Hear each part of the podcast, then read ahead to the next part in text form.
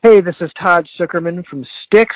You're listening to Iron City Rocks. Hey, this is Joe Grusecki, and you're listening to Iron City Rocks. Yeah, hey everybody, it's Nils Lofgren. You're listening to Iron City Rocks. You keep rocking and stay safe. Oh!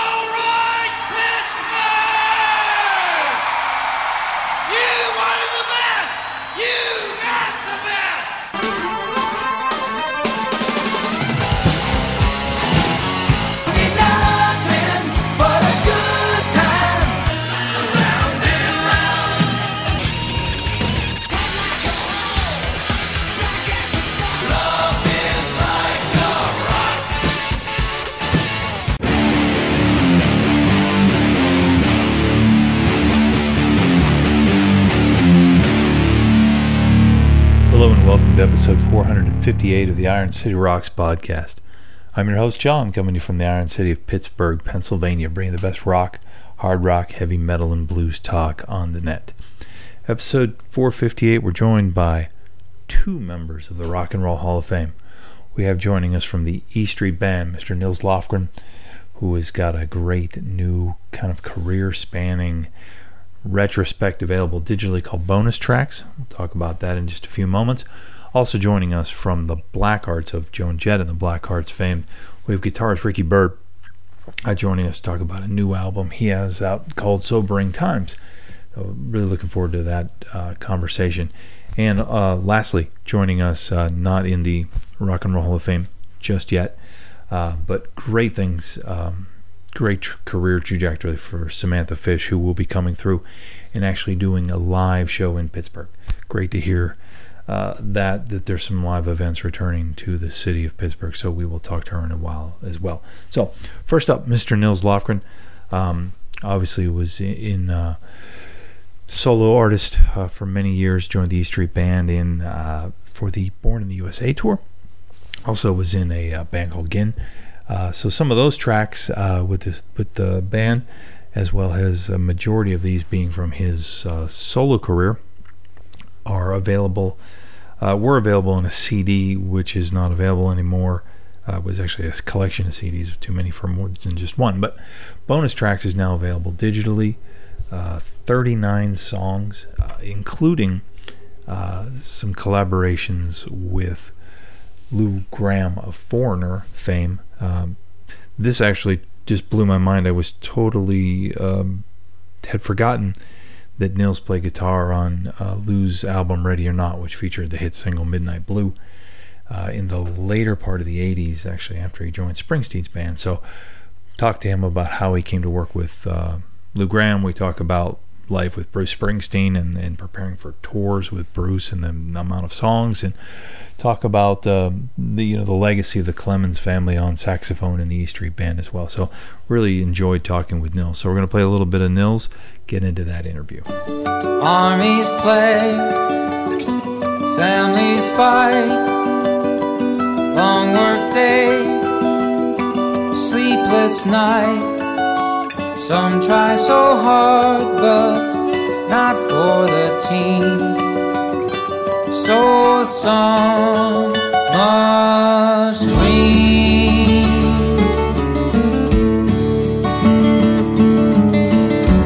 Restless souls, shattered hearts, talk of peace that never starts. Self proclaimed saviors just float downstream. So some must dream. Follow your heart. Yes, some must dream. Dream, sweet dreams, dream. Dream, sweet dreams, dream. Sweet dreams, dream, dream, sweet dreams, dream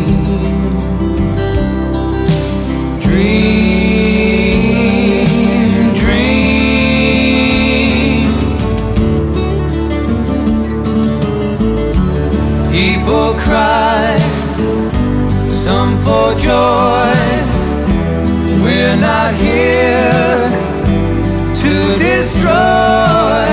Some live so poor and still shine so clean. Yes, some must dream, follow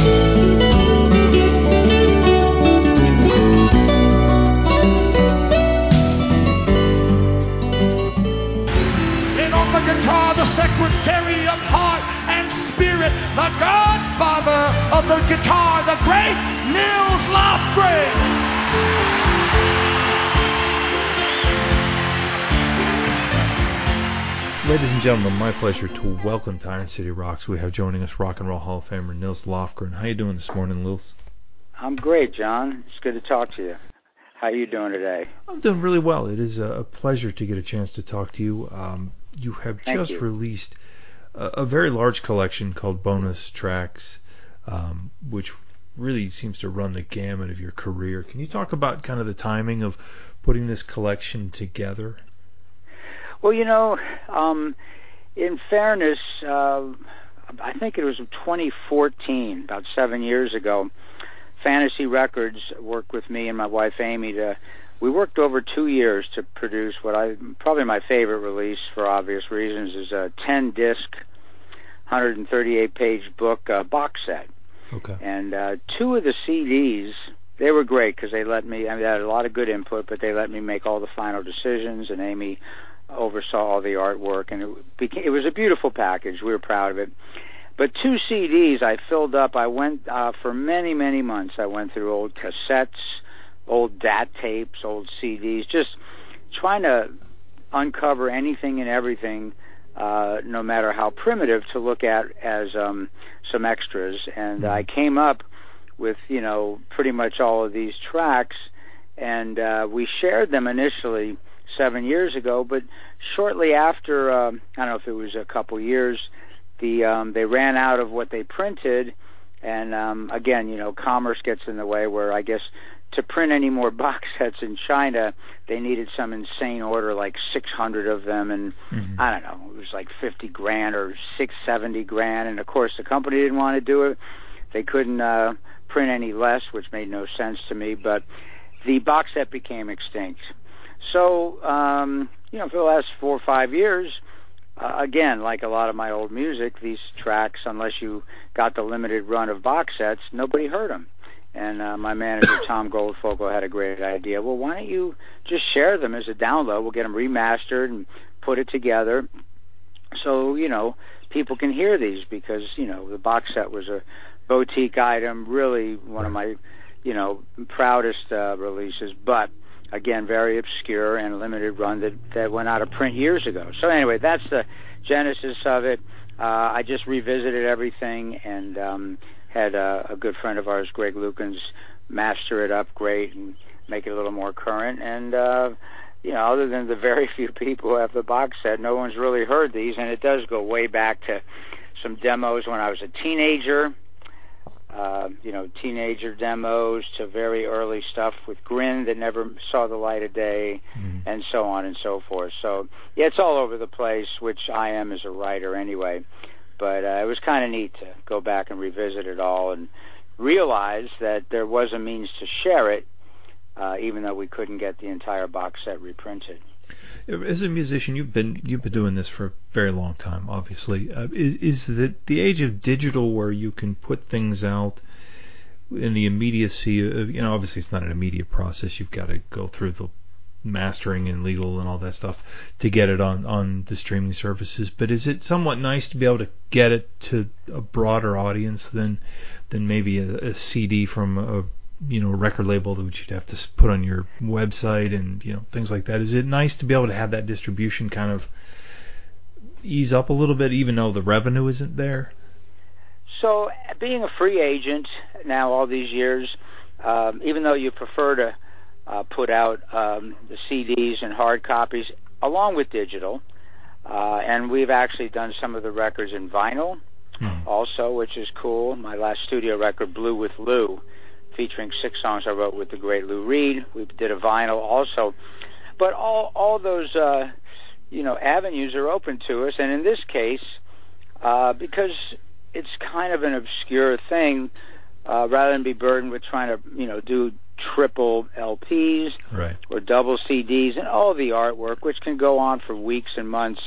Uh, Tom had the great idea. Hey, why don't we just remaster it, get it sounding great, and put it out as a download as a whole package and or individual songs, depending on like if an old Grin fan wants the four or five Grin tracks no one ever heard, that kind of thing. So right. um, it's it's if you have the freedom, which I didn't have until the mid '90s, it's great to use any and all of the technology just to facilitate sharing music.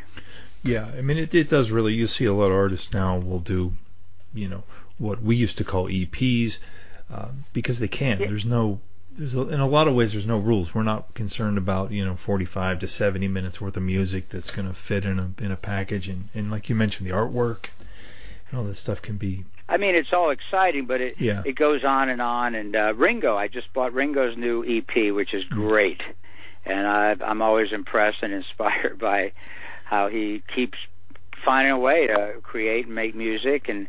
Um, you know, I've had a kind of a funky year. I, I was surprised how uh, how blue I got without touring. Yeah. And uh, I I don't like leaving home, but once I'm out there, I got this fabulous 25 years with Amy and our dogs, and our son Dylan's down the road. But once I get out there, I, I just, uh, especially the Weathered album, I think you can hear it in the grooves of the live band. My brother Tommy was with us, Andy Newmark, Kevin McCormick, Cindy Mizelle, who did hundreds of shows with me on the Bruce tours, got to be good friends with me and Amy. Uh, and we had a remarkable time, and I didn't plan on making a double live CD, but it was warranted because it really Absolutely. had a great vibe to it. Yeah. But again, in this case, it's like a simple thing. Like, well, you've done the work you did, you know, probably a year of searching and rummaging through anything and everything to come up with this collection, and no one, it's not accessible anymore. It's extinct, which is not the point of music. So we decided let's just get it out, and uh, we'll go from there. Yeah, it was it was great. You mentioned the live album, and, and it was it was neat that you you were mentioning Ringo. It was it was fun the story you told, and I don't want to spoil the story, but I, I recommend everybody go back and listen to the story on the live album uh, you told about Ringo. Yeah, it was a, yeah, and, uh, in front of uh, one of my favorite songs, "Girl in Motion," yeah. which is just a kind of a trio jam you know, haunting tune that uh, I did on Silver Lining that Kevin McCormick produced, and anyway, it's a good story on the Weathered album. You can get it at nilslofgren.com. Absolutely. Can you, you talk a little bit about how you came to work with Lou Gramm? Obviously, you played on Ready or Not. Uh, fantastic record. Um, but you know, it was one of those things. I know when I was getting ready to talk to you, I was like, "Wow, I forgot he played on that album." Can you just a little bit about that relationship? And obviously, Lou appears on the new collection. Yeah, it was the strangest things. I was in a rental apartment in L.A. where I, I lived for so many years, uh, going out there from Washington D.C. as kids with Grin, uh, and the phone rang, the landline, back in the uh, I think the early '80s, mid '80s, and it was Lou Gramm, and you know I was listed, but I ne- I wasn't used to getting you know many calls, and he uh, blew my mind. He said he was a fan. He sounded great. He said he's working on some solo music. Uh, actually, his first solo records outside of Foreigner, one of the great rock voices ever, mm-hmm. and uh, turned out to be a really kind, sweet man. I went back east to Rochester and played on his record.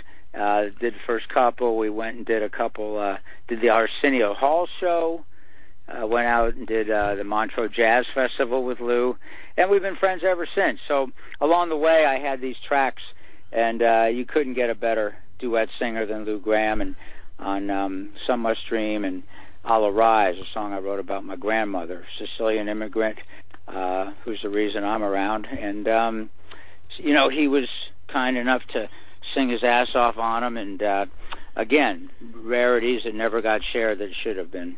Yeah, I think anytime we can pull back, uh, pull out uh, uh, some of those those great collaborations, I think even make them maybe just a little bit more special. You know, because you know no one's getting any younger, as they say, and, and you know there's some tracks that you know if, if you know don't see the light of day, who knows if they ever will. So it's great. No, that's that's that's actually true, and you know it's funny you say that because uh, I'm kind of continuing to house clean and rummage through the really primitive stuff, uh, considering if I should, in a few months, maybe even share another batch of stuff that you know is is not quite as organized or put together, right. but still has a great vibe to it. But this was the cream of the crop that I spent a long time organizing, and and uh, it, was, it was just great to realize that although I couldn't um, commandeer the box set that belongs to Fantasy, I'm really proud of it, but it's a record deal. Uh, right. We had the freedom, since I own these songs, to get these out as a digital download for people to check out. Can you share just a little story? Uh, one track I think that, that pretty much anyone's going to listen to this, Miss You C. Um, can you just talk a little bit about the, the story, that you know, the evolution of the song? Yeah, you know, I uh, was working on, let's see, I believe it was Old School, and uh, Ray Charles had passed. One of my uh, a few albums ago, one of my studio releases, Old School, I recorded here in Arizona in my home studio, with a lot of help from um, you know local engineers and musicians. But um, I was so shook up by Ray's passing, and I found myself kind of wallowing in the grief, and uh, I realized I was ignoring what's left mm-hmm. as there's a lot of dear friends and family left. And I started thinking about that um, journey, and I wrote a song, "Miss You Ray," uh, talk about you know, you know, we miss Nat King Cole, Billie Holiday, uh, people like that, and but you know, life's still grand, and you got to look around because you can get lost in the grief. So obviously, when we lost Clarence, we were all devastated. Um, I was on stage in London, my last show of a tour uh, he was, we had hoped, recovering from a stroke in Florida, and I had a ticket booked straight to Florida. And um, you know, I got to the hotel like one in the morning, and I got the bad news that Clarence had passed. So instead of flying there to just be with Clarence, um, still, you know, hoping against hope, he had a recovery in him. Uh, I flew home to Arizona. I got Amy, my wife, who knew Clarence really well, and they loved each other, and we went to Florida for his funeral. And of course, uh, the, the band, the crew, everybody. He was such a huge, soulful presence and, and friend in all our lives. We stood stood together for 27 years on stage, and we talked a lot. Clarence and I would probably speak at length at least a couple times a week, just about anything and everything. uh, no topics off limits. So we're very close, and I thought, you know, uh, what can I say or do or sing? And I thought, well, the whole spirit of uh, Miss You Ray kind of speaks to Clarence because at that point I was grief stricken. So I rewrote the words to reflect the E Street family and some of our losses and made it more personal and sang Miss You C. And uh, it was actually on my birthday, uh, June 21st, we had the service. And we went back to the hotel and I was miserable, wanted to pack and get ready to go home the next day. And Amy, my wife, said, "No, no, no, we have to go out and celebrate your birthday." And it's like I'm not into celebrating anything. Right. We lost Clarence. I said, "I know, but Clarence would want that. You're sitting here alone with me. You're inconsolable." And she kind of grabbed the bull by the horns and uh, booked a really nice restaurant for about 30 people, band and crew. And we went. And again, I I was just going along because I trust Amy, but I wasn't into it. And all of a sudden, we had one of those five-hour dinners where everyone laughed, cried, told stories, commiserated, and it was very healing. Something I would have missed, which is the whole point of the song in the first place. Right. You know, when you're stricken by that much grief, if you stop looking around long enough, you miss your life.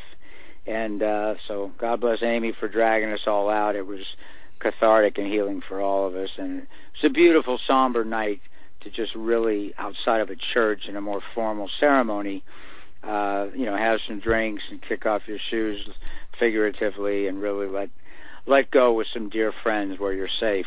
And we did. And uh, then I headed home, of course, and it's something I've sang in my shows for a long time. Yeah, that's a great, great story. Thank you for sharing. Um, when you, you've been you know you've worked with with family members. Your brother you mentioned on on the live album. When Jake came into the Street Band to take Clarence's place, was it somewhat helpful to you know to have some shared DNA there in you know somewhat the spirit of Clarence? Yeah, I think it was. I mean, this was kind of Bruce's Bruce's task, which he you know took very seriously and took a long time to figure it out whether or not mm. he wanted to.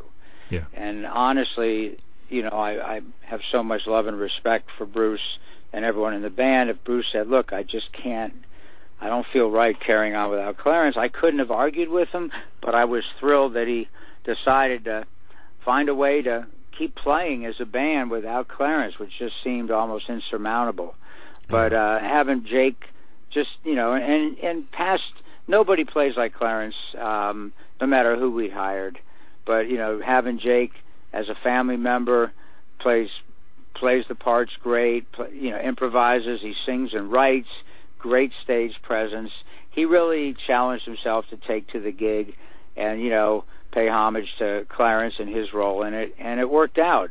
And uh, that was one of the tours. A lot of times we don't rehearse enough, in my view, mm-hmm. before we hit the road.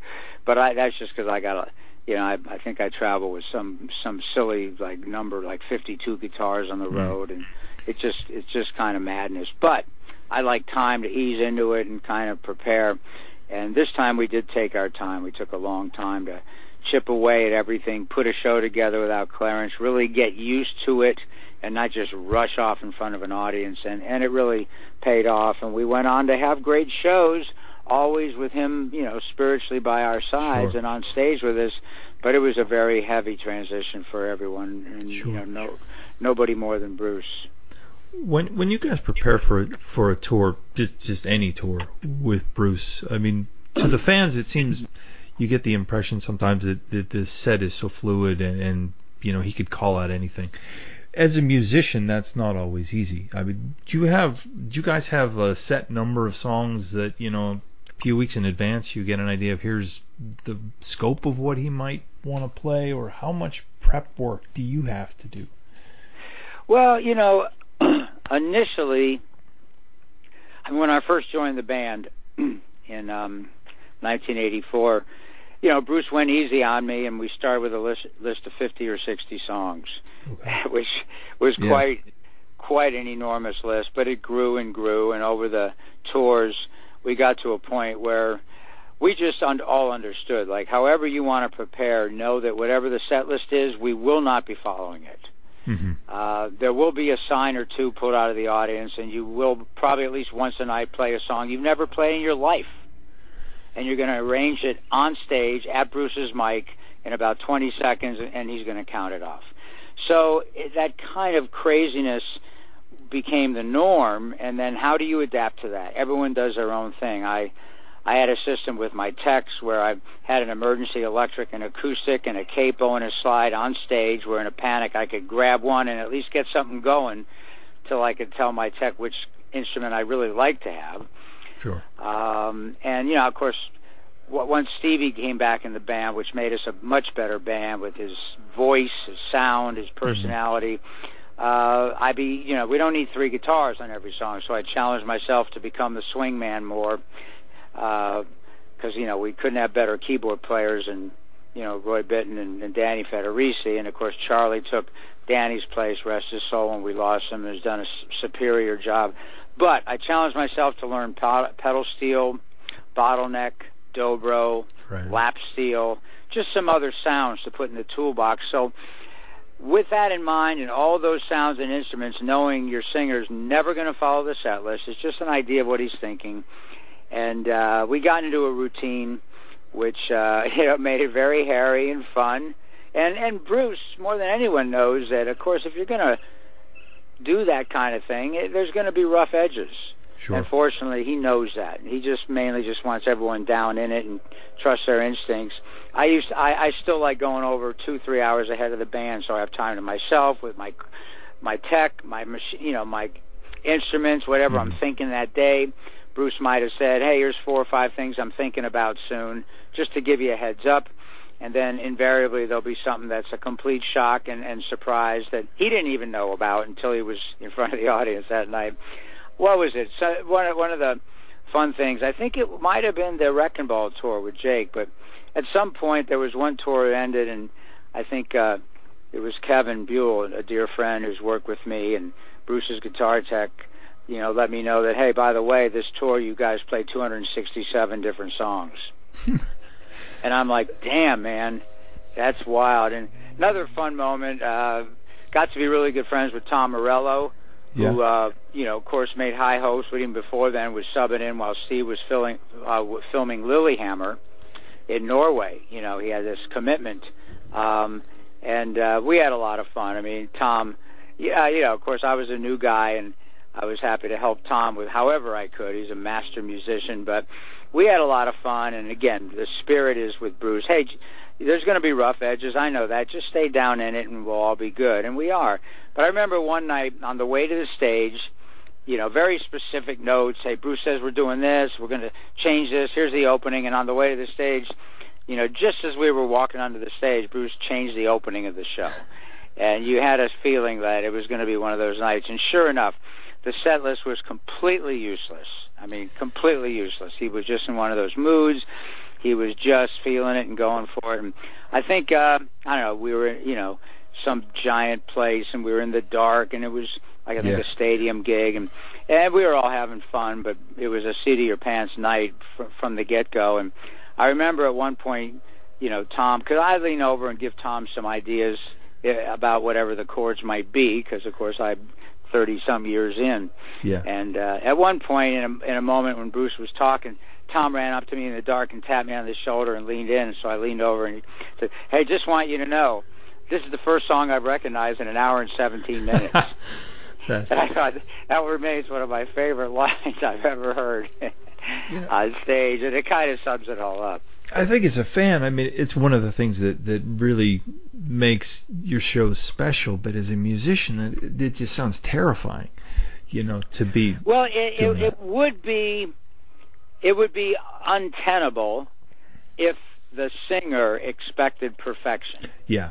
Yeah. That's Because if he said, "Look, um, I need you to know intimately every twist and turn of 400 songs," I would say, "Don't hire me.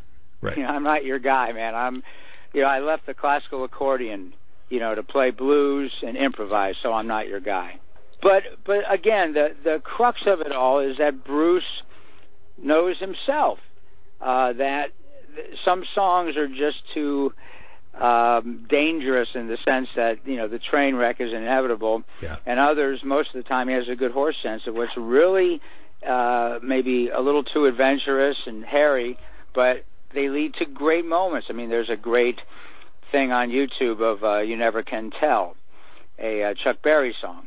Right. And uh, as we're working out what key to play it in and all that, uh, he's like humming horn lines to a five-piece horn section, like expecting them to have charts.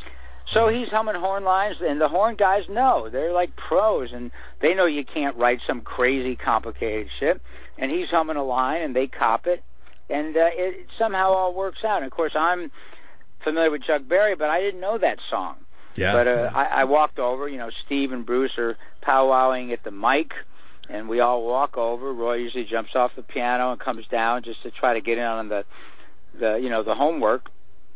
And uh, so, okay, I hear Chuck say, "What is this? What is this?" Somebody said, you know, Dan, or Gary, who knows all. I mean, Gary's like a librarian; he knows everything. Said it's an old Chuck Berry tune. Okay, great. So I know it's Chuck Berry, so it's based in the blues. That's a good start.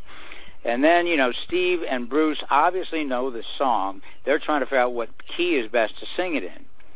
And, you know, Bruce is playing with the capo. And so right off the bat, right there, you know, because you know you're going to, he's going to count it off in 15 seconds or less. So right there, I said to myself, all right, I got two guitar players that know this tune. Once we have a key, I'm going to get my bottleneck and just play slide. So I can, you know, dot, you know, kind of weave around them. Yeah. And, uh, you know, with a bottleneck, you just, just keep moving the slide up the string until a note a note Until it works sounds and right, shake yep. it a bit. So it, it's kind of like common sense, and uh, you know, just in the in the heat of the moment, keep your uh, you know expectations realistic. Yeah. Like, hey, if we do this tomorrow night, I'll have some time at the hotel to work out something different. But right now, I'm getting ready to play in front of an audience, so I'm going to do. I'll just stick to blues bottleneck kind of thing. Yeah. And you know, we all sometimes the train wrecks are more than others, but in general, the audience usually finds those uh, hairy moments more endearing. Actually, Yeah, there's a certain level of excitement to it. I think when you see that. And and the audience knows it; they feel it. They they like the rough edges because uh, we we've all seen so many shows that are put together and and uh, you know, look, I've seen some shows that I know are kind of going to be the same, almost note for note, and I might be so uh, inspired by the the, the the songwriting, the singer, the professionalism of the band, whatever. I might go see the show a second time. But I, I, I grew up on the blues, uh, the Beatles, the Stones. I, I, I love that kind of impro- improvisation, and I love rough edges. I mean, I've got to see Muddy Waters play at the cellar door, and he let me hang out in the dressing room, watch him play cards, and those kinds of powerful, visceral. Um, I mean, look, at a very young age, I I was 18. I got to make After the Gold Rush pretty much live with Neil Young, who you know convinced me to become do my first piano sessions, which I wasn't a professional piano player, and just trust my instincts and keep it simple. And then that led to uh, making the Crazy Horse album with Danny Whitten, rest Danny's soul. Uh, sorry we lost him, and that led to Tonight's the Night, which was a completely live record in the studio. And, and Neil took it a step further. He didn't even want us knowing the songs too well, and um, he'd you know go over three or four songs, and that we didn't know. And he'd have me and Ralphie, Billy or Ben, all of us singing, uh, and we'd go play live with the idea, you know, David Briggs, our producer and my kind of big brother mentor, uh, who I was living with, said, "Look, when Neil gets the vocal, you're done. You can't change the notes, so stay down in it all the time." And uh, the theme was, look, you play a song enough, a musician, a good musician, is going to go up. Here's the riff for the verse. I'm going to play this every time. Uh, here's a great riff in the chorus. I'm going to play that every time, and that works musically. But Neil didn't want that. He wanted everything bobbing and weaving, seat of your pants, kind of as we discovered the song with each other before we knew the song. So I, I've been taught by some great Yeah. teachers. Got to grow up and see some great bands. I mean, the night I saw the the Who and uh, Herman's Hermits and the Blues Magoos at Constitution Hall. We all ran across town to see Jimi Hendrix Experience Slate Show at the Ambassador Theater, our imitation Fillmore East. And that night I walked out of there possessed with the notion to try being a rock musician, which was very foreign to me. Never occurred to us in the mid 60s you could do that. I mean, we loved Hendrix and the Beatles and Stones and all that, but never thought you could do that. And it was that night, just inspiration. And uh, sure enough, I uh, headed out at 17, and 52 and a half years later, whatever, um, here I am, unemployed, hoping to, hoping this pandemic, as a world, Yeah. we get a handle on it. We can go out and play and sing again. Yeah, that's that'll be an awesome opportunity, and and I did want to touch on that. I mean, you guys, um, either your solo band or the E Street Band, really have the ability to kind of put any sort of plans in motion. I mean, obviously musicians, um, you know, seem to have tours booked two, three years in advance, but this has kind of screwed everyone in that regard. Do you have a kind of what's next? No, no, because you know there are some bands that have gone ahead and, and booked hmm like ne- you know start locking in next summer and Yeah. um you know we're not one of them uh the idea's there right but of course then you you've got a lot of politics like live nation is uh, i think they i mean again i i'm i might be talking out of turn because i don't pay a lot of attention to, to the politics of music at all but i Right. think i heard that they decided that they no longer want to pay for insurance and they want the acts to pay for insurance well that's not going to work you know with a lot of big acts Yeah. a lot of big acts are going to be like, "Hey, I'm selling out stadiums, whether it's Pearl Jam or Bruce or whoever." Like, so we're not going to do that. And there's so many things to work out.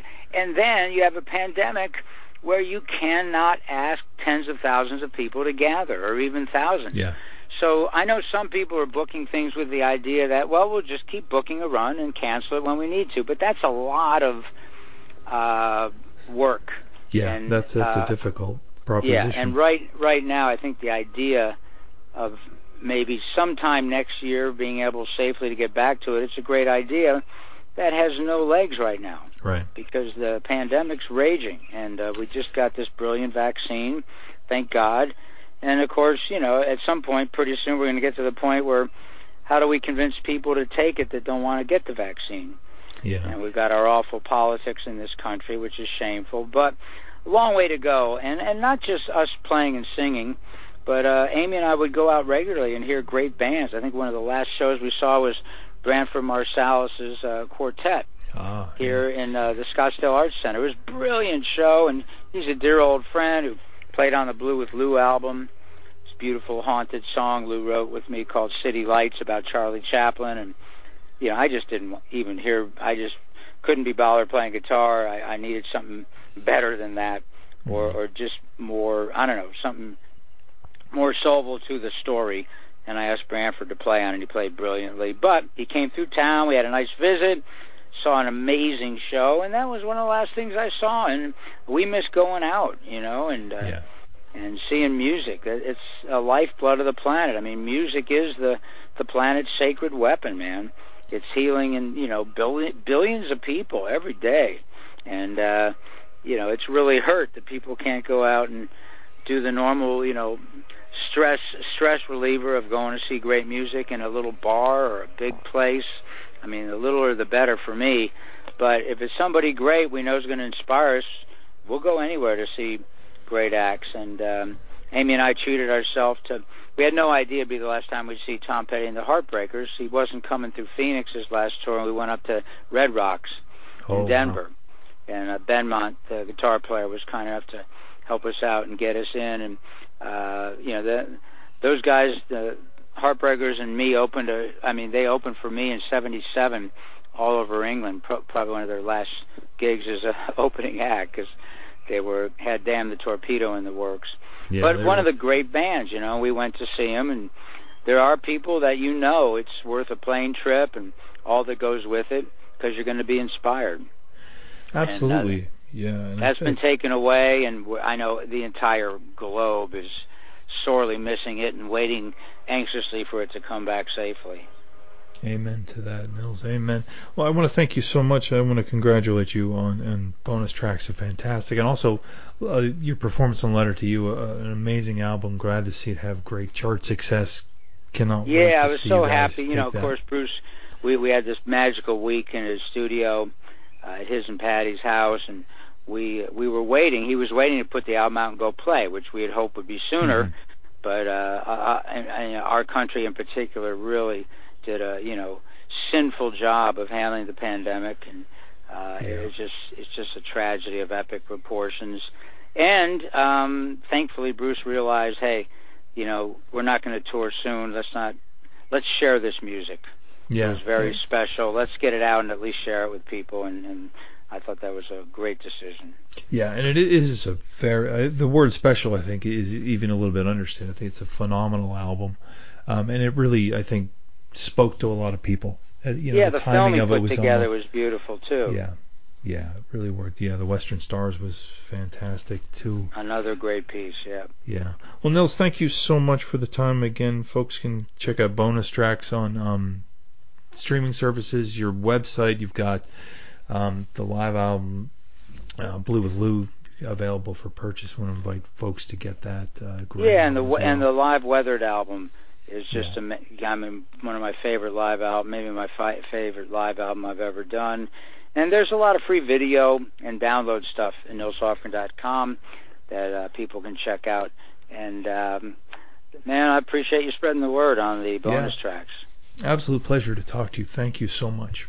You got it, John. All the best. All right, thank you to Nils Lofgren. Uh, really enjoyed having a chance to talk to him. Again, bonus tracks available now at nilslofgren.com. We'll have a link on our website as well. Turning our attention now to another member of the Rock and Roll Hall of Fame. Joined the Blackhearts with Joan Jett and the Blackhearts in 1981. I believe they released the eponymous I Love Rock and Roll album, uh, which as we talk about in the interview for um, someone of my generation, that song was kind of like a Beatles moment. Uh, that snare drum comes rolling in and uh, the crunchy guitars and Joan's screaming. Uh, really was so different than anything on the radio and MTV at the time that uh, kind of a, a trippy moment. So it was really enjoyable to get a chance to talk to Ricky Byrd, who was a member of the band for I think about 10 years, played through the Up Your Alley album, which had I Hate Myself for Loving You. So some some big hits in the Joan Jett catalog. Uh, he was there for all of that. Uh, he has a new album. It was just released called Sobering Times. Uh, he has um, become a real champion. He's been sober for um, well over three decades.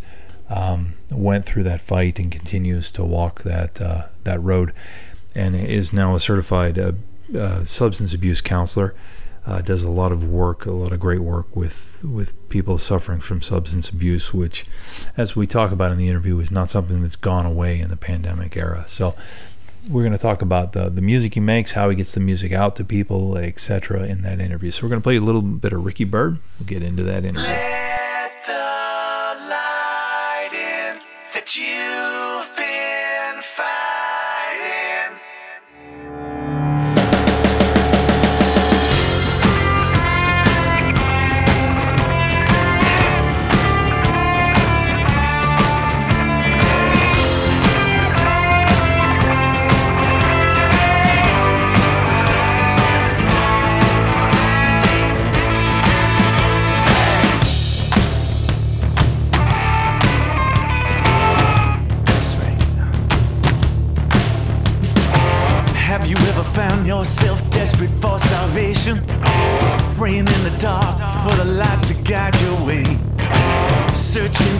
For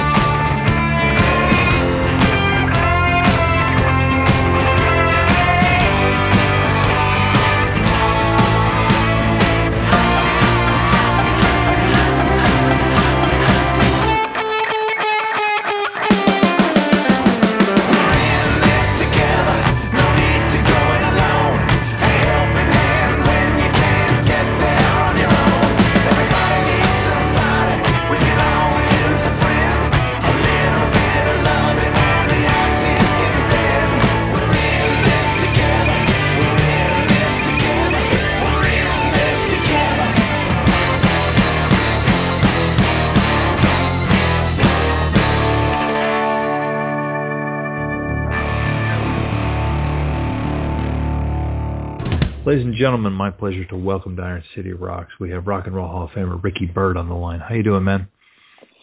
I'm doing pretty good on this. Uh, it's a beautiful New York day today. That in itself is is you know it seems like for the last year, even when the weather's nice, things have been a little tough, especially in New York. Um, but That brighter days hopefully ahead. Um, you are about with days away from dropping uh, your latest album, Sobering Times, which I, I, I love. The kind of, and I don't know if it was intended as a double meaning, but I think, you know, from reading your bio and knowing your past history with, with, um, you know, the fight for rehabilitation and things like that, obviously has a meaning. But when you think about 2020, 2021, sobering times. Uh, so yeah, let's talk about the, title. collection The of title, songs. The title sort of presented itself to me when I got to that point when I was trying to figure out what the title is. And and if I showed you my phone, the notepad, I had like um I don't know, 50 titles.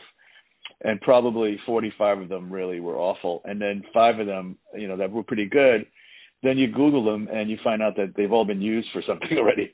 So Sure. th- this this title just came.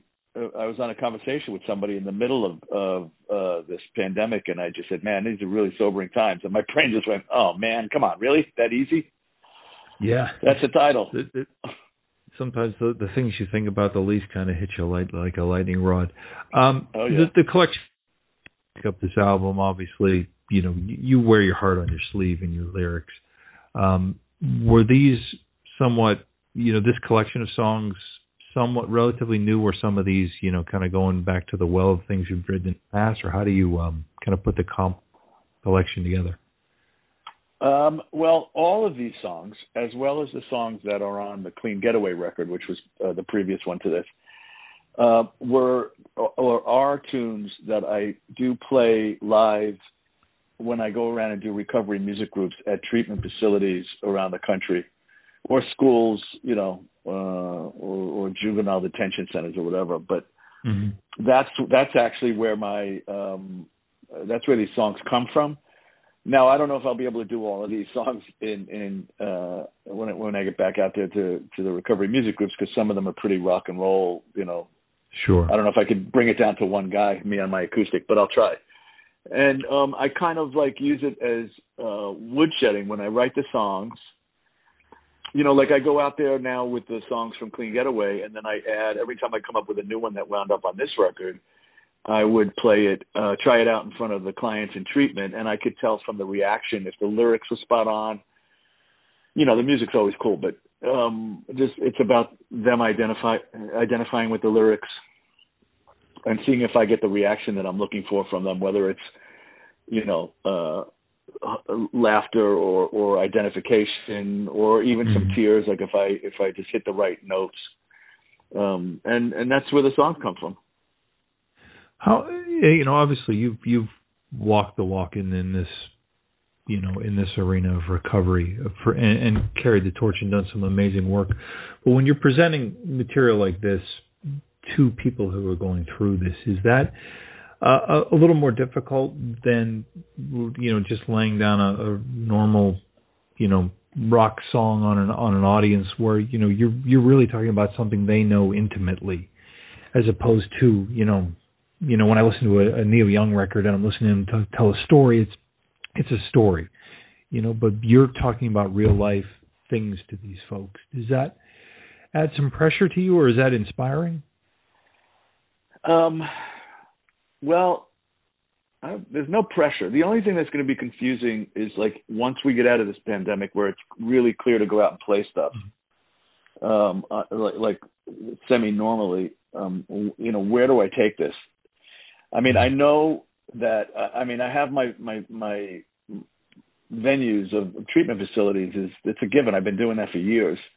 But if I want to bring it out to like c- civilians or you, you know or people just not in treatment, it could be Right. you're playing to somebody somewhere, um, and and there's there's always somebody struggling with something. So um, I think that's probably pretty common for, for the human condition. But you know, Yeah. do I want to play this in a club in a bar? I don't know. I, you know, I mean, it's not that I can't play the songs in a bar, but like I would like to have people come from treatment, like to come listen and stuff. You know, I got to figure out how to do this where I could get both sides of the coin come to to listen to it. As far as um, um, I just, I mean, I, I, I write the songs for for my mission, which is to try to help people struggling with addiction um, to identify with the stuff um, and also maybe see some solutions in, in what I'm singing about. Um, also, people that are already in recovery it would it would certainly remind them why they're in Mm-hmm. recovery. Um, and then if you're just a rock and roll fan and this is this none of these issues affect you, I mean it's hard these days to, that something doesn't affect you because it may not be Yeah. you, but it's somebody in your family. Um, so I mean, if you're just a rock and roll fan, you're going to love the rock and roll side of it. But um, I, I don't feel any pressure. I mean, I just do what I do, and then the, the people that get affected by it are going to get affected by it. You, you're not going to hit all all points. The key is I want to I want to get to as many people around the world that are, are, are struggling with this. I mean, we know music, you know, is, is used as a healing tool, and I mean, I'm, I've seen it work firsthand, and I see it because I get responses from people that pick up the record, you know, uh, not necessarily that are in treatment. I mean, I give when I go to treatment to do these groups, I give out copies. Right, right now, I mean, obviously, I give out uh, copies of Clean Getaway to them, so they could take them the music home with them after they leave. Mhm. But um, uh, and I'll be doing that with this record once I get back out there doing that. And um, the thing is, I tried to on this record to sort of widen the path a little bit. So, I mean, first of all, there's no preaching allowed on these records. I don't think it's. Uh, hopefully, Yeah. nobody finds it that, that it's on preaching. I'm just kind of laying the cards on the table, and then you make what it uh, make of it what you will. But um, I tried to write some stuff on the record that's not specifically about uh, addiction. It's just about finding your way out of the rabbit hole, kind of. You know what I mean? Like the song hmm. "I Come Back Stronger." I mean, it has nothing to do with addiction per se. It's about getting knocked down and picking yourself back up and coming back stronger. Yeah, and that's a that's a theme that resonates with anybody with two feet. You know, really. yeah. and, and, and I think that's maybe what makes the album I think resonate, at least to me personally. You know, I, I've been blessed not to have you know addiction issues, but the songs like you mentioned, I don't feel like you've got you know them in mind or you know the folks suffering with that in mind. Only you know these songs still, you know, strike a chord. I think in, in anybody that's got any kind of issue, and I think who in in this modern era in the last 18 months doesn't have some kind of crap they're going through. Um, Yeah. you know, and, and I just want um but let's not forget this is just a fun rock and roll record as well. yeah, You know, that's the, that's the main thing. It's like this sounds like what I am. This record, the- Yeah. musically, um, and it's also lyrically what I am. But I, I just want people to to understand that you know I'm trying to help people in a in a certain um, situation, but I just want everybody to enjoy the the rock and roll side of it as well. Um, Yeah. And and you know, it, it's almost like the hardest thing to do is to get people to listen to you, especially I'm talking about like in the recovery music groups. Like you you come in there and and you're like these people are in, in treatment. Some of them, I mean, if you got 60 people you're playing to, some just got there. Some are almost finished with their treatment. All different levels, and people are not happy. you know, they don't want to be there. Maybe it's the holidays, um, and and I mean they're struggling. And um, I hope that that uh, you know what I bring to them sort of gives them uh, uh, a little bit of hope because I don't only play. I, I'm I'm also I, I, talk. You know, I speak and I tell them my story a little bit. But um, and I'm also certified as a recovery coach and a, a drug and alcohol counselor, which I haven't been able to put to too much use, obviously. But um, because I just only went to school like two years ago. But um, the point is, is that you know I go in there and I'm this guy, this rock and roll guy. This this this is to my point of like getting people to listen. So I know already my angle as I come in there with my tattoos in the summer, you know, like I, you know, no jacket and stuff, and I and and they say, yeah, he's in the he played with so and so, and he's played with all these people, and he's in the Rock and Roll Hall of Fame. So th- it it gives them like like that's my angle, like so that I know they're listening to me. It's Right. almost like, oh, cool, man, not a suit, like he's a rock and roll guy. Let's what's he got up his sleeve, yeah. So I get them to listen to me. Then it's up to me to present the message where hopefully they take something away um, that's going to be a positive influence one way or another. And you know, I, I I know it does because to some of them because I get messages from them when they leave treatment. I mean, I tell everybody when I'm there, dude, I'm I'm really easy to find. That you know, I'm on social media, so just when you when you get out of here, tell me how you're doing. I love to hear that. Um, uh, and if you if they ran out of CDs that I left there, um, find me and tell me. I'll put one in the mail for you. So I, I kind of have like this this evidence based. Listen, I, I'm not by no means am I saying that this is like the cure for addiction. It's just like another tool to use Mm-hmm. because it's all about. Oops, my earbud just fell out. It's all about um, people identifying. I mean that that's the thing with addiction is we we all feel that we're unique and nobody has the same troubles we have which is why I love community support group meetings, which is which is Yeah. why I'm still clean. It's one of the reasons I'm still clean and sober after over 33 years. I still go to them is because you walk into a room and nobody necessarily looks like you. Everybody does something different for a living, but once everybody starts talking, it's like, oh yeah, uh, yeah, me too. Yeah. So I'm just trying to do that. That's all I'm trying to do. Do you find that that by doing this type of work, it helps you in, you know your life? I mean, obviously you mentioned 33 years of- of sobriety, and that's that's amazing. Um, but does this help you on that journey personally? You know, kind of Oh hell yeah, man. working with folks. The, the, the hardest thing to do, you know, as time goes on and, you know, life becomes more normal for you as, as somebody who is a, is, has addiction issues. I mean, if you ask me right now, hey man, do you like, are you struggling? Like, do you want to go out and use? It's like, no. It's like it's been a long time since I felt that, um, that urge uh, that that that compulsion and obsession. Um, but but um, what happens is over time you become complacent. Maybe you don't go to as many community support group meetings. You don't stay. You don't call people. You know. You don't share what's going on in your little you know pea brain. Um, that might get you into trouble. I mean, you know, uh, make no mistake. Like I've I've made uh, you know 101 errors in judgment and recovery. I, I haven't picked up a drink or a drug though, thank God uh, and you learn from everything. Every every time you you hit a wall, you learn from it, the experience, and you try to do better next time. But um, what happens? You get complacent, right? Um, but this this work that I do keeps me involved uh, in in the recovery universe, where I'm always like talking about it. I'm, I'm playing to people that are, are, are in recovery or struggling. I mean, in this in the last year, I've done maybe almost a dozen recovery recovery events on Zoom from my basement. You know, me and my guitar. Has the last year, uh, is it been? I, I, it almost seems like a stupid question, but I mean, has this made this infinitely harder for those in need of recovery to to get what they need and to get the social support Uh, they need, or has technology helped bridge that gap at all? Well, um, if you're in the know and you're already in recovery, there is no excuse if you believe in 12 step stuff. There are so many meetings, it's unbelievable. Like if you just Google 12 stuff step, whatever your, you know, whether it's uh, drugs or alcohol or whatever your problems are or your issues are, and and you you know you go 12 step Zoom meetings, like you, you get all these links.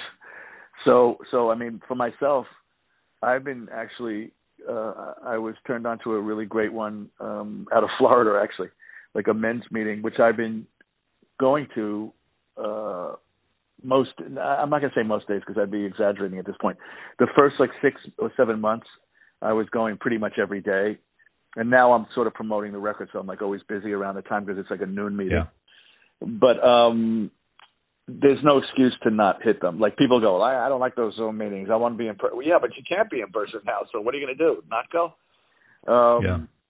So so I got that, and also I feel like, and I've heard this from several people that have long-term recovery. It's like I feel like I've been in training for this because I have this whole kind of uh, you know toolbox of recovery that I pull from and I have so many phone numbers, and I'm always talking to people. You know, not that I don't have friends and stuff that aren't in recovery, but I know that it's uh, at least a couple of times a day I connect with somebody that's in recovery, and and we kind of, you know, one day you're the lead dog, one day I'm the lead dog, if you know what I Mhm. mean.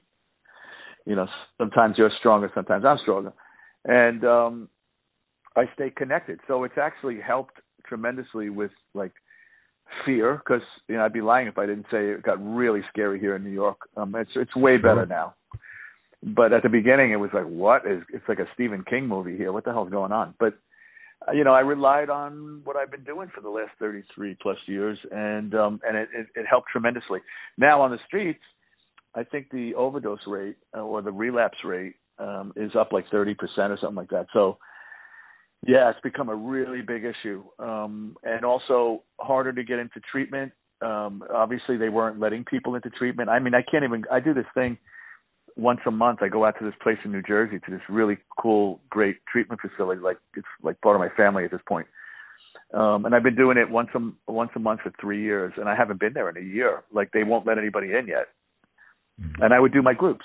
You know, I would do a group for the guys and a group for the ladies.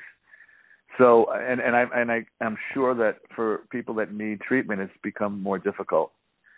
You know, so it's uh, hopefully we're getting to the point where it's starting to ease up a little bit. And um, uh, I've thought many times during this, in the heat of this, back in April, let's say, I am so grateful I'm not um, somebody that's new in recovery or not in recovery, and I'm and I'm trying to convince myself it's okay to go out and cop right now in the middle of a pandemic and be around strangers because you know yeah. file it under seems like a good idea and yeah. and and if you're if you're in the heat of using then a pandemic is nothing it's like no i'll be fine. I'll, yeah, I'll, be, I'll, be, I'll be right back so it's it seemed like you know from a from a news standpoint the opioid crisis kind of got pushed to the side. And obviously you know they report on what people want to know about. But you know the problem isn't going away. And you know and I, I always wondered if you know this made it worse. I think your your stats kind of bear that out that you know just because it's not the headline on the news every night doesn't mean it's not still there. And, and oh it, that it's is, all, it's absolutely made it worse there's there's no question about it but it, you know the other side of that coin is it's also made people that are in recovery stronger i think because you know the the one of the big uh, issues, not issues, I'm sorry. Uh, one of the big uh, points of being in recovery is that you pass it on to somebody else. Mm-hmm. And it's given us the opportunity, knowing you're helping somebody else, but when you pass it on to somebody else, you're helping yourself too. See? Yeah. Because when you do stuff for other people, it gives you self esteem. When you have self self esteem, you're less likely to want to hurt yourself. You know, it's like a whole cycle. So, so the point being is like for people that are in recovery, it's for the, that that that do the work. Um, we've been reaching out all over the place. I mean, listen, I've been known to put stuff on social media and say, listen, uh, if anybody is uh, struggling a little bit, just PM me if anybody needs to chat. And I've had like a handful of people over time, people, strangers, you know, from all over the place. So I, I think it's it's it's it's horrible for people that are not in recovery right now. Uh, it's it's a tough place to be, and for people in recovery, you really get a chance to to do what you're supposed to be doing. Right, which hopefully that that gets some people through it. Um, on on a much lighter note, um, 2021 brings up a, a, kind of an important milestone in the in the world of rock in the 40th anniversary of of the breakout album I Love Rock and Roll. I, I think back, and I know a lot of people in generations will cite the Beatles and the Stones and Ed Sullivan show uh, as kind of what turned them on to rock. And I think back personally to a black and white video in in uh, a bar mm-hmm. with you guys, and I think that might have been the moment where I said, as a young man, "Damn, I need to get a guitar." Did you guys cool have any that? sense? Yeah, I mean it. It is. I think back to you know, you know, at the time I was less than 10, I'll, I'll say that. And I remember distinctly, you know, it was like, holy crap, what is that? Be, you know, compared to what was on the radio at the time. Um, did you do you have any kind of memories in particular making that album and, and the you know the cover of I Love Rock and Roll in particular that kind of stood out to you? Um, well, we did the record out in Long Island, and um, yeah, I don't know. Does does anybody know I, I'm sure in the old days of songwriting, like you know Stax Vault or Motown, they would say this is definitely a hit. You know, and they would, or this is a hit for Marvin Gaye, or this is a hit for Smokey. Uh, I, I don't know, man. You, you're recording this song. Um, it, it sounded radio friendly for sure. Sure. But you also have to look at. There's so many things have to do with why records are a hit. You know, like what else is on Yeah. the charts at the same time? What's being played? Does this, does this record stand out? And yeah, if you look at the charts back then, the crunchy guitars and Joan's voice and the energy we had stood out on the radio. It did nothing else sounded like it right then. I mean, I think J. Geils was on there. Um, Yeah. no, no, no, no. Michael Jackson, I think. Um, I can't remember who else was on there. But but the point is, is that this record came out. And it was just like right from the get go. Uh, those drums, that that that that that that that, that you know, it, it just Yeah, like it was stood like out. And then wake still, up call. you, you you still know the truck is coming when you hear it now in a supermarket. Yeah. you know, to this day. So uh, I, I don't know if we we were like, oh, cool, this is a hit. We were just we did a record and then we hit the road. You know, we we went out and started playing clubs again, and and then the record came out and it started climbing the charts and things got bigger. So I don't know. I mean, it's cool to hear that that was your moment. My moment was the one you said. Like I saw the Stones and the Beatles. In fact, I just Yeah. did something for another for a magazine, and I was saying I remember seeing that that video, and I and I I found out yesterday because I googled it. It was from Top of the Pops, 1968, right? Yeah. So I was uh 12, and I saw the Stones doing Jumpin' Jack Flash with all the makeup and Brian Jones with this like gold face, and I think it was in black and white though, but like uh, uh Bill Wyman was wearing eye makeup, and I just went, "Ooh, this is for me. This is like either scary or attractive. I'm not sure what the hell's going on here, but where do I sign up?" It looked That's- really like that's- like like this. This will put society on its ass.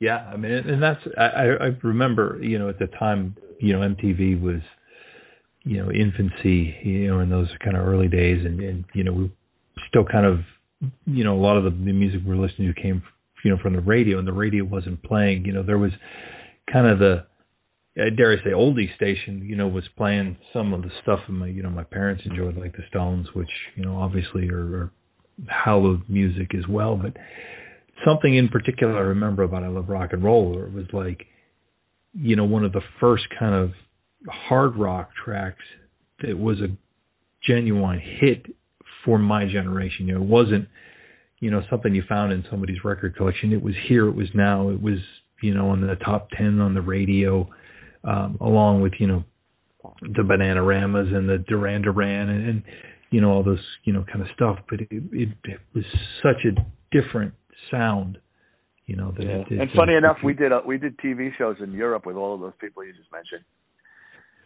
We were, uh, you know, Yeah. all those the German TV shows, you know, Joan Jett and the Blackhearts, Bananarama, you know, uh, yeah, uh, who else?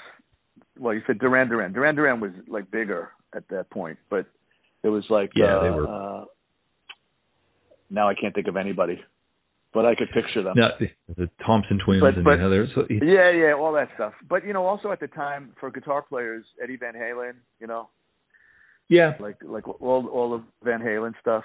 I mean, none of that was my turning point because I'm older. So like right. when I saw P- Pete Townshend playing, or or or you know saw Humble Pie for the first time, or, or Rod Stewart in the Faces, or the, Yeah. of obviously the Beatles and the Stones, like you mentioned.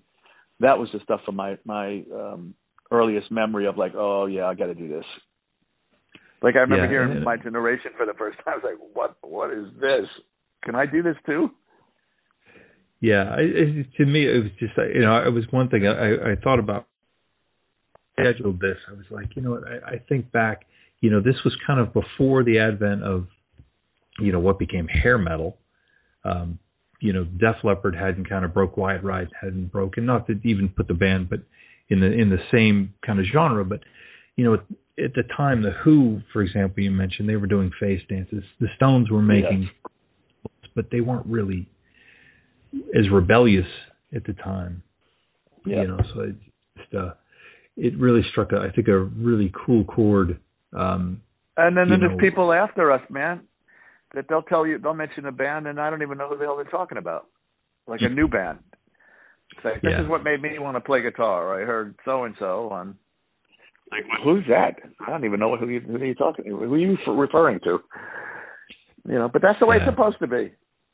Yeah, and that's that's exactly that's exactly what it was. So for for a generation out there that picked up, you know, or got really interested in guitar in 1982, thank you uh, from all of us because uh, Well, that you know song really made an indelible mark. So Yeah. Ricky, I, I want to thank you again. The new album Sobering Times uh, is available later this week. I know it's available. You can get signed copies on your website. Um, Right. Coming out sure to be on- worldwide.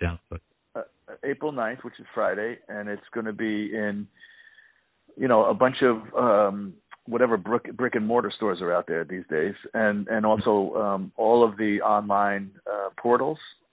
Is that what you call them? Portals, stores. Yeah, stream the, the the people who pay you pennies for your work. Yeah, they'll be on all those. but um, I, I understand, but um, and uh, yeah, but like you said, uh, that so that'll be you you can go to Amazon as as of Friday or where whatever your place is where you purchase music. Um, and then also, if you would, like you mentioned, if you'd like a signed copy with some swag that I throw in there, like guitar picks and stickers and stuff, you go to rickybyrd.com. I'd be happy to send one of those out. We also have copies of the last one, Clean Getaway, and cool T-shirts for the summer. So, show business, Well, baby. I wish you all the best with the album. Uh, fantastic, and hopefully you'll be able to to get out and get that music live. Uh, you know, to for everyone's enjoyment. Uh, very very soon. I wish you all the I, best. I man. appreciate. Yeah, man, I'm right there with you. I want to get out to it. Turn my my guitars are in cases, and I could hear them muttering. yeah, like an animal in a case. Take cage. us out. All Play right. me. Play me. All right, man. Thank you so much, Ricky. I appreciate it very much. Thank, thanks for your time. Have a brother. great All right, again, thank you to Ricky Byrd. We're going to turn our attention now to uh, Samantha Fish, who is a great uh, young blues musician, uh, kind of a blues rock musician. She had her last album out in 2019, Kill or Be Kind, uh, which fantastic record. Uh, you want to check that out. But she is doing something that is just wonderful to say out loud in 2021. She is coming to Pittsburgh, uh, doing two shows, Jergel's in Warrendale on April 20th. This five o'clock show, nine o'clock show. Um, she's doing actually kind of like a two week run uh, from the 14th uh, through the 28th, I believe it is, uh, kind of hitting Midwest, uh, central part of the United States. Uh, we are lucky enough to have her for two shows in Pittsburgh. Um, as I've said several times during this pandemic, if you're a listener to the show, I would go across, I would go see anybody play anything right now. So to have somebody come and play an original kick-ass blues rock music, um, say no more. Uh, so without further ado, Samantha Fish. And my pleasure to welcome back to Iron City Rocks. We have Samantha Fish on the line. How are you doing this morning, Samantha? I'm doing great. How are you? I'm doing very well. Uh, all things considered, it's 2021. We're getting back to live music, and uh, it's so exciting to talk to a musician. We've we've been talking to musicians for 12 years now at Iron City Rocks, but it's so grateful to talk to a musician who's getting on a bus and heading our way. Uh, it's been about a year and a half since I've had that opportunity to talk to somebody coming into town. Um, you're doing kind of two weeks packed full of shows. Can you talk about you know, the, kind of the prep work, the contingency plans, and all the you know the things that go into deciding to go out on the road now? Well, there's a lot. I mean, there's there's so many more moving parts now than ever before. You know, we always have been keeping. You know, we've done a couple miniature tours, Mhm. like you know, four or five days stints at a time. Um, but it's been really difficult to pull off, you know, some of these longer routed shows. So it's like, you know, having to keep an eye on the state regulations and infection rate, you know, like just spikes in infections and like Right. where's a good place to go, trying to keep everybody safe, but also work with venues that will work with us and im- implement like really, you know, these safety protocols, social distancing, masking, you know, whatever. Right. It, it, it is complicated because every state has different, you know, rules. So it's like Yeah. up to these venues to kind of interpret the new rules, and they're constantly changing. So, um, you know, that's been the challenge um, for us. You know, my my portion of that has been to trim down the band and go out with a smaller unit, just you know, less people in the group, less less potential to bring it back, and you know, uh, That's a into into our space. So, you know, we've got some very strict rules like backstage and getting in and out of the venue and you know, obviously we're still not doing meet and greets. Yeah, some people's disappointment, but you know, it's it's just it's for the time being. You know, we got to keep things keep things as safe as possible. That's our first priority. But it's nice to get to go play music again. Again, my God, you know. Yeah, it, it's probably at this point in your career, the, the playing the show is probably the least of your worries. It's the the 22 and a half hours of, of BS that surround it that, that make it tough. Um, do you have, uh, is this like hell for your road manager? Is, is, do they take care of, you know, keeping on top of the news and the hotspots and all that well, kind of stuff? Well, you know, once it's really not the road like the road manager. He's in the he's in the you know the trenches with us. Yeah. Um, we haven't had to like cancel any dates while we're on tour, um, but you know we had like some situations like where Tex we went to Texas and Mhm. then between us booking the shows in Texas and, our- and the actual dates, they changed the rules where Yeah. they weren't allowing ma- or they weren't um, enforcing masking anymore, and they weren't enforcing you know all businesses open at 100%. But it was kind of like our responsibility to the ticket buyers when we made the agreement. You know, not everybody's comfortable with a 100% capacity show, Right. so you know we kind of have these agreements made that we we have to fulfill um, before things can fluctuate too much. Sure. Um, but you know, uh, knock on wood, we haven't had to like pull out of any dates yet. Sure. I, I don't think we're going to have to. I, I feel like I feel pretty good about what we've done so far. I mean, a lot of outdoors, a lot of spaced out things. The venues are working really, really hard with us to, Yeah. to just ensure that everybody feels good and safe. Yeah, I mean, it, when you think about the economic impact of, of what you're doing is, I mean, even if you can't play 100% capacity, you're still bringing people who are going to have a drink or two, or maybe a, you know, a sandwich or some wings, or, you know, you're still, you know, helping influ- infuse money into venues, you know, more, even more so than just your band, your crew, your, you know, merch people.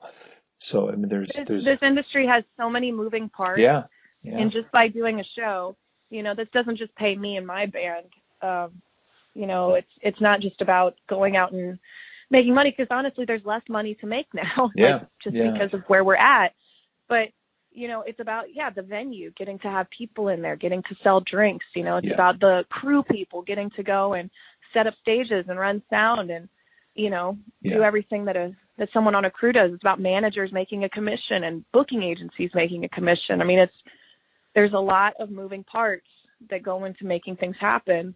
And you know we have to we really have to figure out new ways to to keep this industry going or it's not going to be here anymore Yeah. Is it?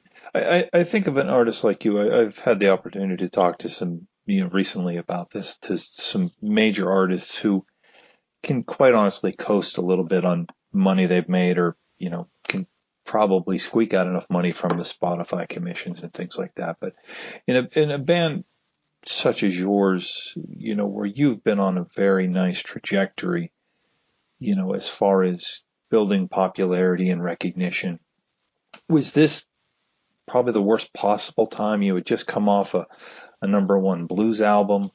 Um, you know, obviously no one could anticipate this, but was this especially difficult to an artist at your stature?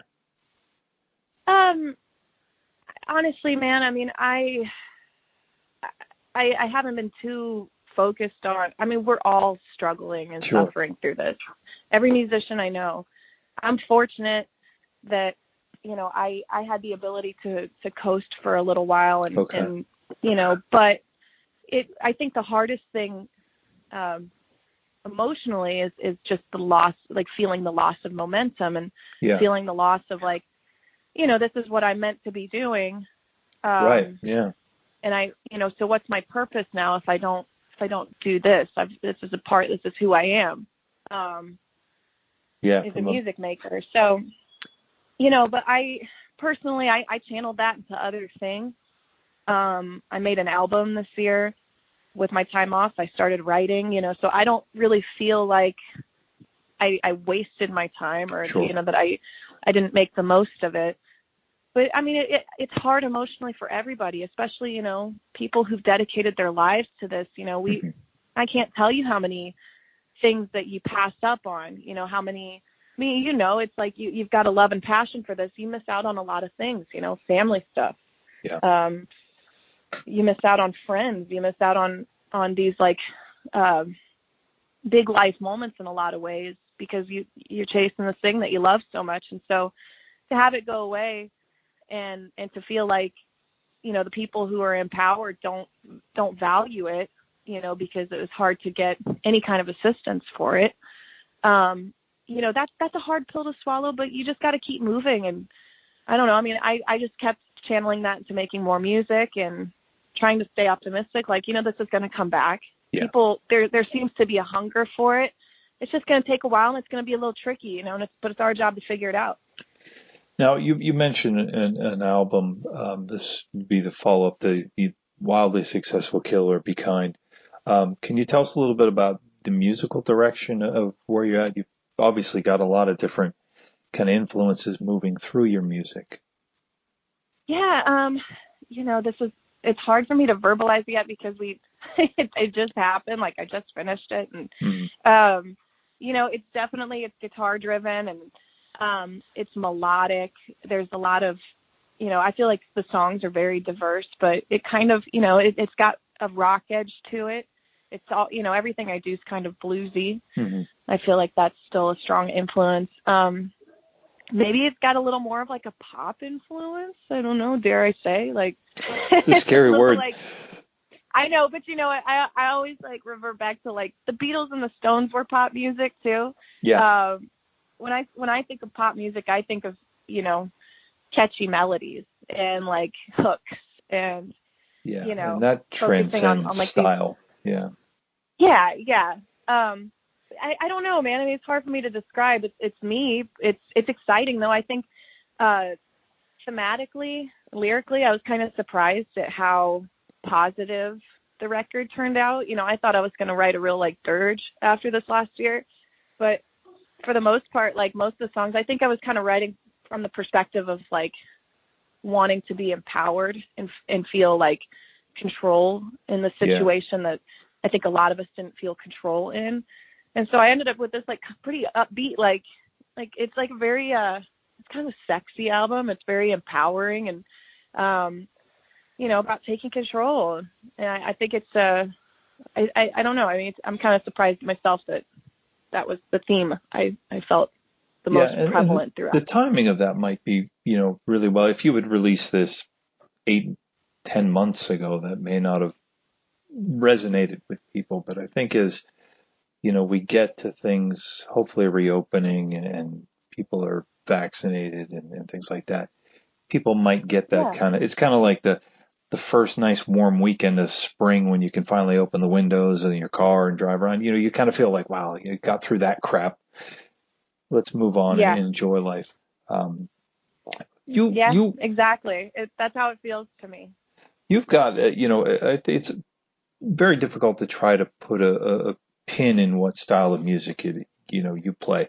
Obviously you've got some, you know, sick guitar work and as I mentioned, the album, the last album went on the top of the blues chart, but you also made a nice dent in the folk album chart. But realizing you were born not that long ago, I don't want to give away ages, but how did you kind of get into, you know, the styles of music you are? You know, as a person, you know, I think about what would have been on the radio during, you know, kind of your formative music years, and I don't hear that in what you play. Was, was it something that, you know, I know your parents both were into music. Was it just something you kind of heard around the house that kind of got you into it? Or did you have friends that were kind of into, you know, some other stuff? Yeah, I mean, I um, I mean, I grew up listening to the radio, and yeah, I was like uh, an early 2000s kid, so you know, I and I was into all that stuff, you know, like, but when I started playing guitar, you know, I was realizing like, yeah, there's no like, I wasn't hearing much guitar on pop radio. You hear it on like yeah. alternative radio. But when I started playing guitar, I mean, I always listened to classic rock as a kid because that's what my dad, my Right. mom listened to. And so, you know, I was always into like Tom Petty and the Heartbreakers and Right. Led Zeppelin and and so when I picked up the guitar, it was like naturally I kind of gravitated to that style of music. Um, you know, and I'm just kind of the way I am, like my personality. I want to know who Keith Richards liked listening to. How did Yeah. Keith Richards become Keith Richards? And so you find yourself going down this rabbit hole of like everything comes back to the blues and it's Yeah. um you know, so I, I think I started discovering artists like that. And then just growing up in Kansas City, there's such a strong tradition of jazz and blues here. Yeah. And when I started playing guitar, I was like, we'll go down to a blues jam and sit in and figure out how to improvise. And, you know, go to Knuckleheads and see who's coming to town. And a lot of times it was like country artists or blues artists or roots artists. So it was like I was constantly seeing the style of music around me.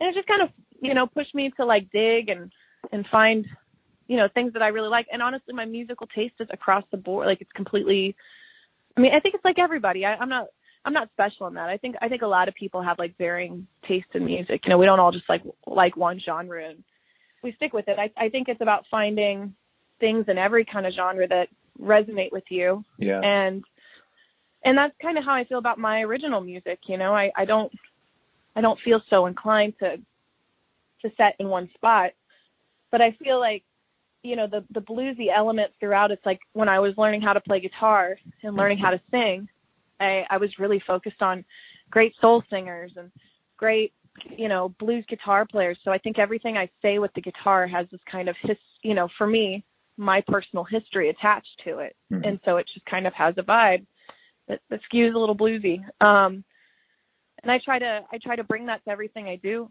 You know, um, That's I'm like it- a, I'm in, That's one of the great things I think with with musicians who are interested in the blues is is it, it's kind of the greats all seem to go back and listen to you know who influenced you know Keith Richards and you get to Chuck Berry and, and I'm convinced that all roads lead back to Albert King and, and Buddy Holly absolutely. myself.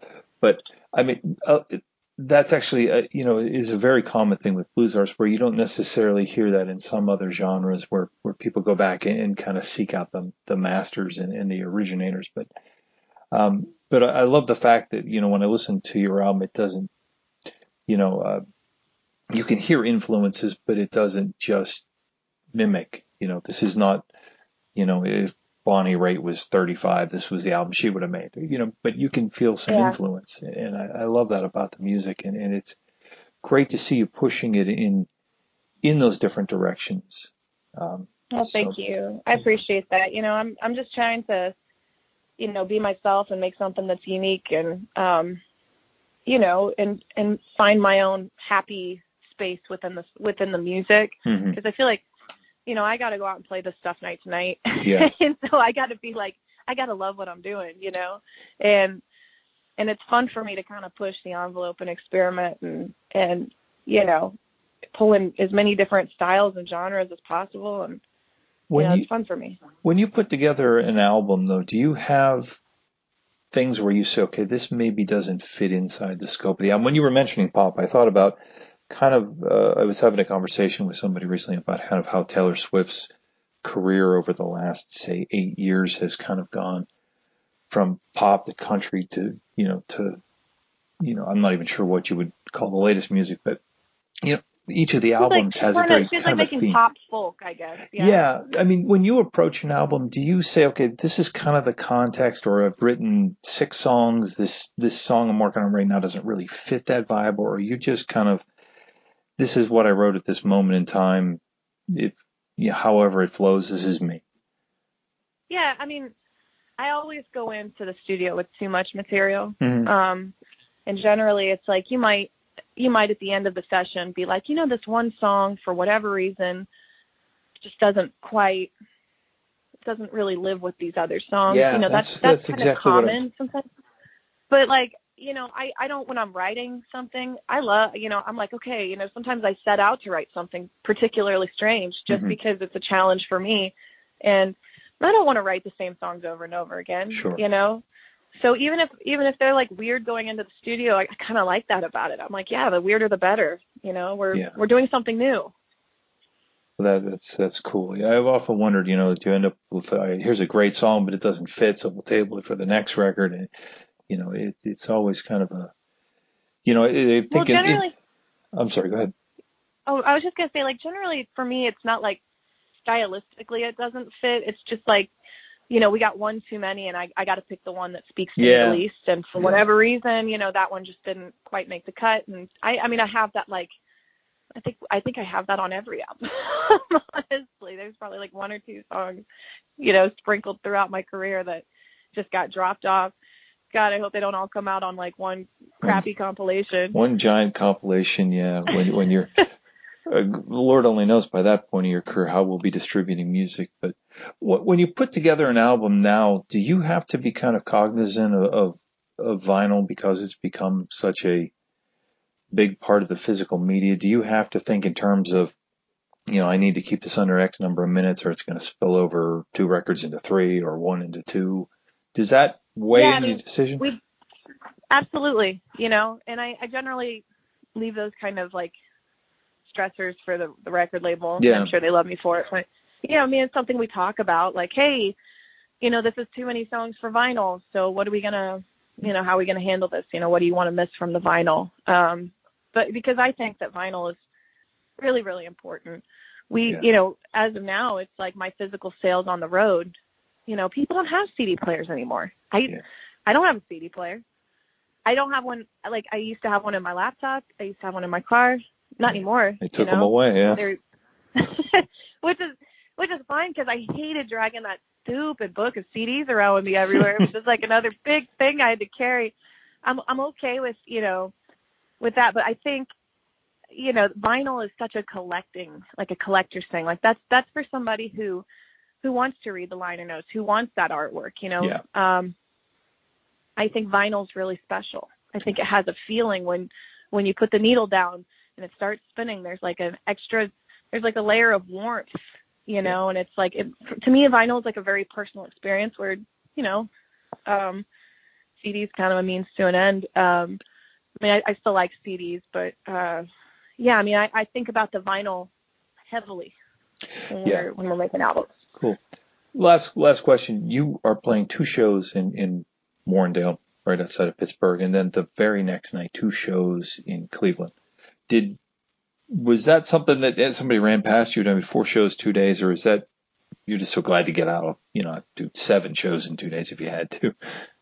Well, you know, I mean, I'll be honest. I'll be um, I'll be taking ibuprofen probably that day. And Yeah, like, it's it seemed kind of lots mean. water and rest of my. Well, it's kind of the world we live in right now. I Yeah. keep joking around. I'm like, we're like doing little Motown sets. Um, because where, where we're at, you know, we have like a quarter capacity in a room. They Yeah. we do the show. They kick everybody out and they bring in a whole new crowd and we do a different show.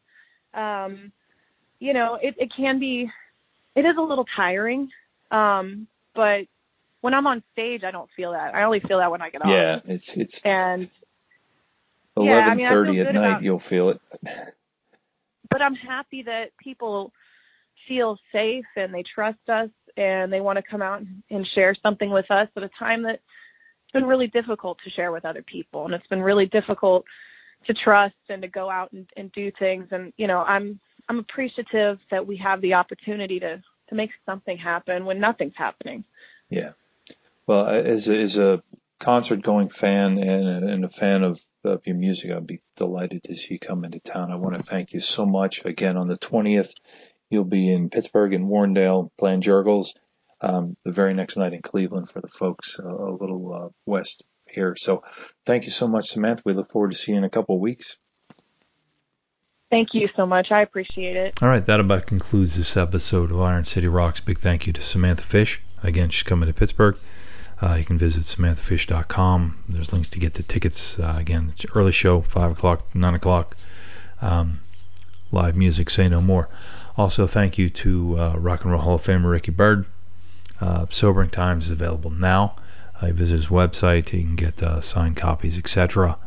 Check out his work. Um, just tremendous, tremendous humanitarian. Uh, great to see that uh, someone who who went through the struggles and now is paying it forward. And uh, Nils Lofgren, uh, the uh, bonus tracks available now. Um, hoping beyond hope that we get to see uh, the E Street Band or Nils solo band uh, come through Pittsburgh before too long, as he mentioned in that interview. Obviously, doing a full-on Springsteen-size tour is probably not going to be an easy thing to get rolling anytime soon, but as Nils mentions, he loves playing the smaller places. So hopefully we'll get the Nils Lofgren and his brother Tom and, and company maybe into town before too long. So thank you to all of those folks. Uh, you can visit us at IronCityRocks.com, Facebook, Instagram, YouTube, Twitter, TikTok, Snapchat, Iron City Rocks. We're there. Check us out. IronCityRocks at gmail.com. Also, you invite you to check out the new IronCityRocks.com website kind of an overhaul, fresh coat of paint. Uh, there's contact link there if you want to get a hold of us, or if you need any information on the bands that have been on the show, or if you enjoyed this episode and were not aware of the previous 457 episodes that led up to this. So, thank you for checking us out, and we will talk to you next time.